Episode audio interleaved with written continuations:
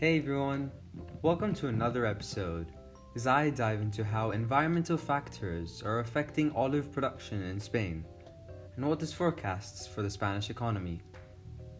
A lack of rain in Spain has pushed prices for olive oil to record levels, with analysts warning that a particularly dry summer could lead to even lower crop yields later this year. Olive oil prices have surged almost sixty percent since June, to roughly five point four euros per kilogram, on the back of a severe drought in Europe that last year ruined olive crops across the continent. Lower the supply, lower the prices. Spain, the largest olive oil producer, was hit particularly hard. The country's farmers typically produce half of the world's olive oil, though annual supplies have roughly halved to about seven hundred eighty thousand tons in the past twelve months. In twenty years in the industry, I've never seen these prices, said Vito Martinelli, grains and oilseeds analyst at Rabobank. Last year was a disaster for Spain, and the crop in Italy was also bad, along with other countries in the Mediterranean.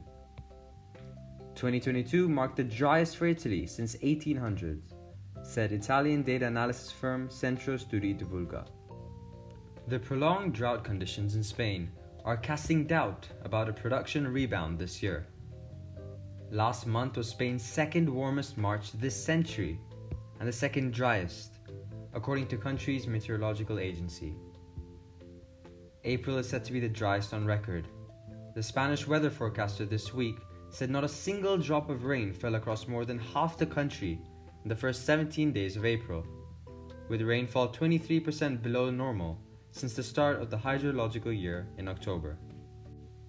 Unusually dry weather this summer could keep prices elevated.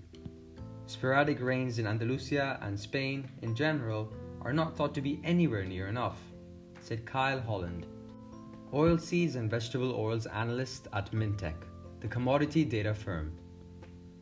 Olive oil is harvested in the Mediterranean area between October and February, meaning that if it does not rain very soon, we're going to have a poor crop again, Holland added. Good quality olive oil supplies are also lessening, as there isn't much around and buyers naturally want good qualities. At this pace, market players are saying we'll be lucky to see out the rest of the season with good oils.